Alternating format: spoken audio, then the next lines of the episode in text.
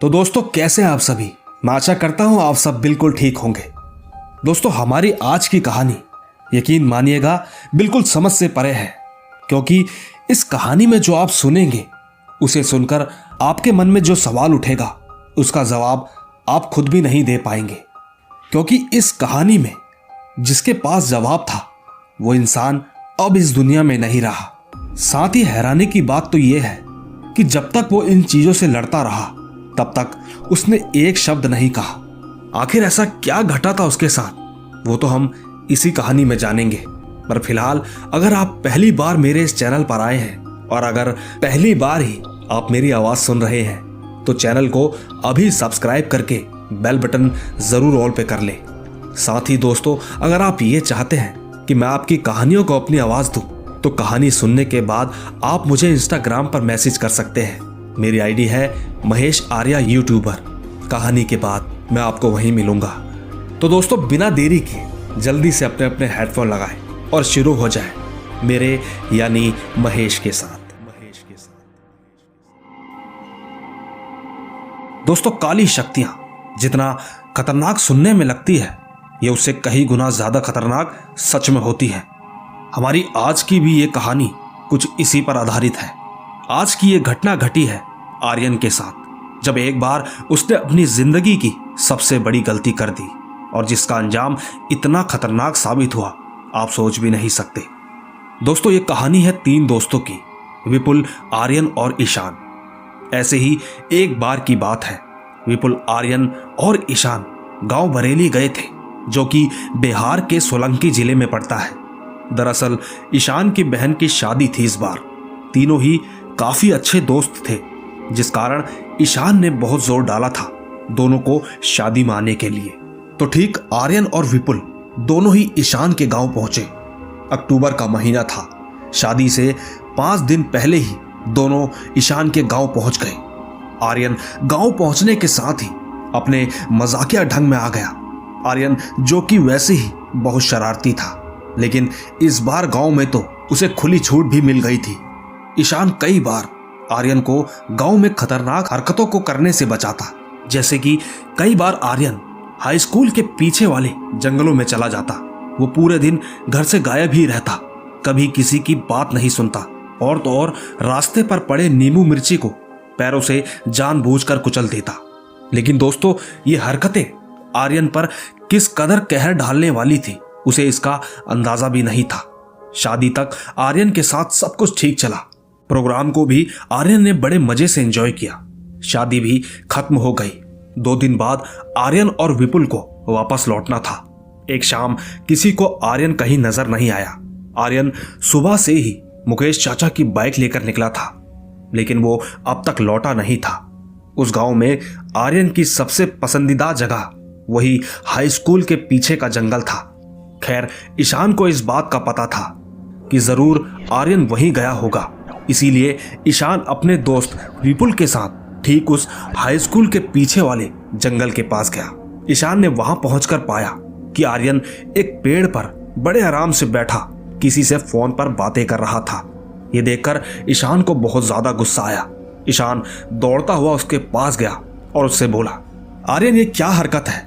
इस तरह अकेले अंधेरे में तुम्हें यहाँ सुनसान इलाके में बैठे हुए बिल्कुल भी डर नहीं लगता क्या? आर्यन तुरंत पेड़ से नीचे उतरा और बोल पड़ा, अरे, मैं तो भूल ही गया था कि शाम हो गई।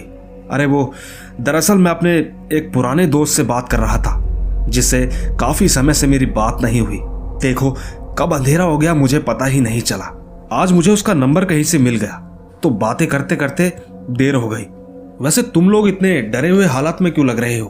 और ईशान, तू किस डर के बारे में कह रहा था? मुझे किस चीज़ का डर होना चाहिए? ईशान ने कहा। अरे छोड़, रहने दे। अगर अब बात खत्म हो गई तो घर चलें। दोस्तों, बातें एक तरफ़ थी, लेकिन फिर भी आर्यन लगातार ईशान को फोर्स करने लगा। आर्यन को यह तो पता था कि ईशान ज़रूर भूत प्रेतों की बातों को लेकर बैठेगा। ईशान भी गुस्से से बोल पड़ा, तू यहाँ आसपास देख, तुझे कोई भी यहाँ नज़र आ रहा है? तुझे कुछ मालूम भी है? तू इस गाँव के बारे में जानता ही क्या है? लोग यहाँ पोखरे और इस जंगल के पास आने से झिझकते हैं, खासकर दशहरा के समय। जब गाँव में चुड़ैल और डायने बस अपने शिकार की तलाश में होते हैं, तुझे बिल्कुल पता नहीं है। अभी तेरे और मेरे आसपास भी कई विलुप्त और खतरनाक आत्माएँ होंगी, जो कि बस पल भर का इंतज़ार करती हैं, बस तेरी एक गलती का। तुझे मालूम भी नहीं चलेगा, इसके तुरंत बाद ही तेरी ज़िंदगी कब मौत के करीब चली जाएगी।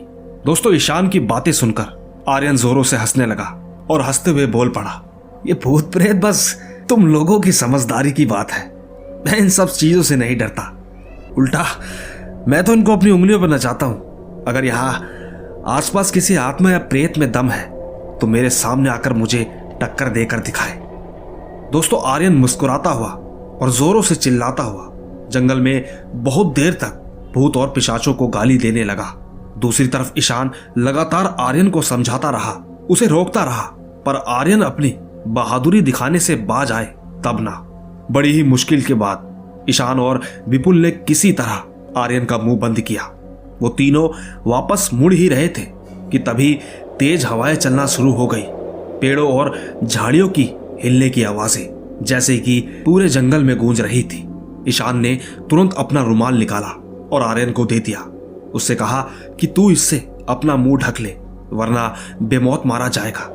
एक तरफ़ हवाएँ काफ़ी तेज चल रही थी तीनों का हिलना भी बेहद मुश्किल हो रहा था। वो लोग किसी तरह बाइक स्टार्ट करके निकल ही रहे थे कि तभी उन्हें सामने एक आदमी खड़ा दिखाई दिया। वो आदमी हल्का नीले रंग का था। उसके बाल सिर से पैरों तक लंबे थे।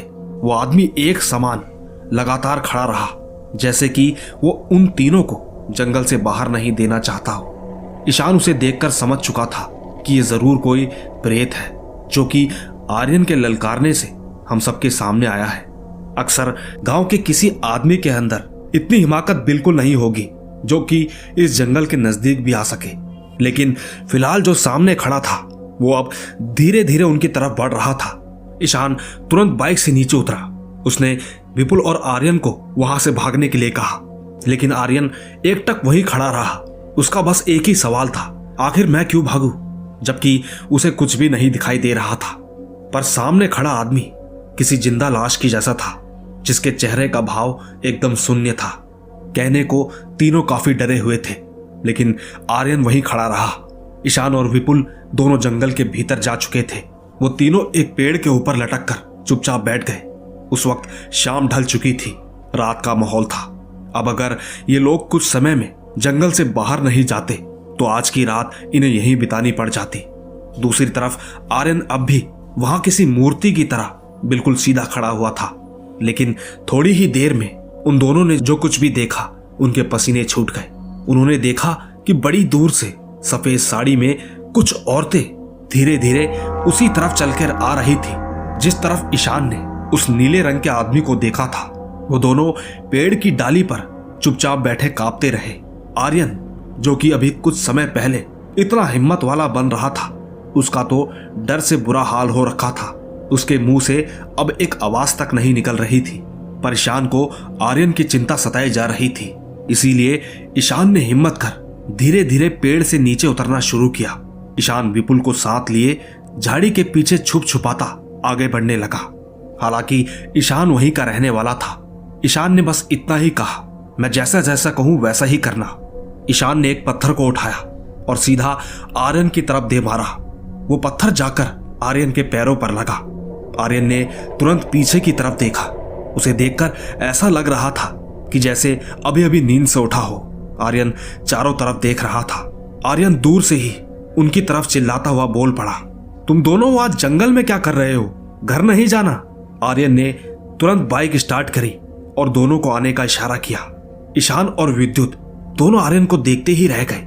ऐसा लग रहा था कि मानो उसने कुछ देखा ही नहीं। दोनों दौड़ते हुए आर्यन के पास आए। और चुपचाप बाइक में बैठ गए। वो दोनों काफ़ी डरे हुए थे, लेकिन इस बीच एक बात थी, और वो ये थी कि उन दोनों के इतना डरे होने के बावजूद आर्यन ने पूरे रास्ते उनसे एक सवाल नहीं किया। दूसरी तरफ़ ईशान के दादा, पिताजी और घर के सभी लोग चिंतित थे। घर पहुंचकर ईशान ने हाफते और कांपते हुए किसी तरह उन लोगों को सारी सच्चाई बताई।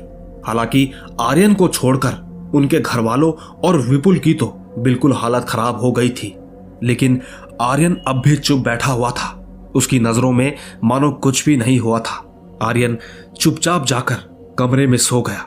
थोड़ी ही देर बाद जब सब कुछ नॉर्मल हो गया तो ईशान आर्यन को कमरे में खाने के लिए बुलाने गया। पर आर्यन तो मानो जैसे बेहोश ही हो गया था। ईशान के लगातार उठाने के बावजूद वो उठ नहीं रहा था। ईशान ने जब उसका हाथ पकड़ा तो उसका हाथ किसी गर्म लोहे लावे जितना गर्म हो गया था। ईशान भागता हुआ अपने दादाजी के पास गया। ईशान के दादाजी जब आर्यन के पास पहुँचे तो उन्होंने आर्यन के चेहरे की तरफ़ देखा। दादाजी सब कुछ समझ गए थे। दूसरी तरफ़ विपुल की तो हालत खराब हो रखी थी, क्योंकि वो चाह कर भी किसी से कुछ नहीं बोल पा रहा था। दादाजी ने तुरंत ही मंदिर से कुछ राख उठाई और मंत्र पढ़कर आर्यन के माथे पर लगा दिया। आर्यन अभी भी चुपचाप लेटा हुआ था। कुछ भी पूछने पर आर्यन का कोई जवाब नहीं आ रहा था। धीरे धीरे रात गुजर गई। अगले दिन आर्यन चुपचाप उठा, नहा धोकर अपना बैग पैक करने लगा। सच कहूँ तो आर्यन को बड़ा धक्का लगा था, लेकिन वो इस बारे में किसी से कुछ भी नहीं कहना चाहता था। विपुल आर्यन से जानने की बेहद कोशिश कर रहा था कि आखिर उसे हुआ क्या है। बस आर्यन ने इतना ही कहा, घर वापस चलते हैं। पूरे रास्ते आर्यन चुपचाप बैठा रहा। विद्युत के लाख बार पूछने के बाद भी उसने बस इतना ही कहा कि वो अभी भी हमारे साथ है। दोस्तों, ये बात सुनकर विपुल के तो होश ही उड़ गए। उसे बिल्कुल समझ नहीं आया कि आखिर आर्यन ने ये क्या कह दिया। विपुल भी पूरे के पूरे रास्ते चुपचाप बैठा रहा। इसके बाद विपुल ने एक शब्द नहीं कहा। और तो और उसने इस बारे में तो क्या, किसी भी बारे में कोई बात नहीं की। दोस्तों घर पहुँच जाने के बाद कुछ दिन बीते। आर्यन चुपचाप रहने लगा। उसे देखकर ऐसा लगने लगा था कि जैसे उसने अभी थोड़ी देर पहले अपने माता पिता से बेहद डांट खाई हो। धीरे धीरे आर्यन अजीब हो गया था। आर्यन ने जैसे तैसे आठ और दस दिन निकाले। फिर एक दिन खबर मिली कि आर्यन रात को तो सोया, लेकिन अगली सुबह नहीं देख पाया। दोस्तों, कहना तो नहीं चाहिए कि आखिर इसकी वजह इन्हीं सबसे जुड़ी होगी। लेकिन दोस्तों, इस कहानी के गवाह विपुल और ईशान भी थे। आखिर उनके ज़रिए ही तो हमें यह कहानी मिली है। दोस्तों, ये समझ पाना बेहद मुश्किल है कि आखिर सच में कारण क्या रहा होगा। हम तो बस अंदाज़ा ही लगा सकते हैं। दोस्तों, आप सब इस कहानी से क्या अंदाज़ा लगा सकते हैं? नीचे कमेंट में ज़रूर बताइएगा।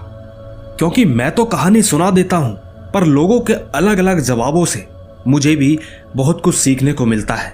बाकी दोस्तों, अगर आपको ये कहानी अच्छी लगी हो तो इसे लाइक, शेयर और कमेंट ज़रूर कीजिएगा, क्योंकि मैं तो आपको मिलता ही रहूँगा, ऐसी ही कुछ रोमांच भरी अलग अलग रहस्यमय कहानियों के साथ। तब तक के लिए अपना और अपने परिवार का ख्याल रखें। मैं चलता हूँ। Bye bye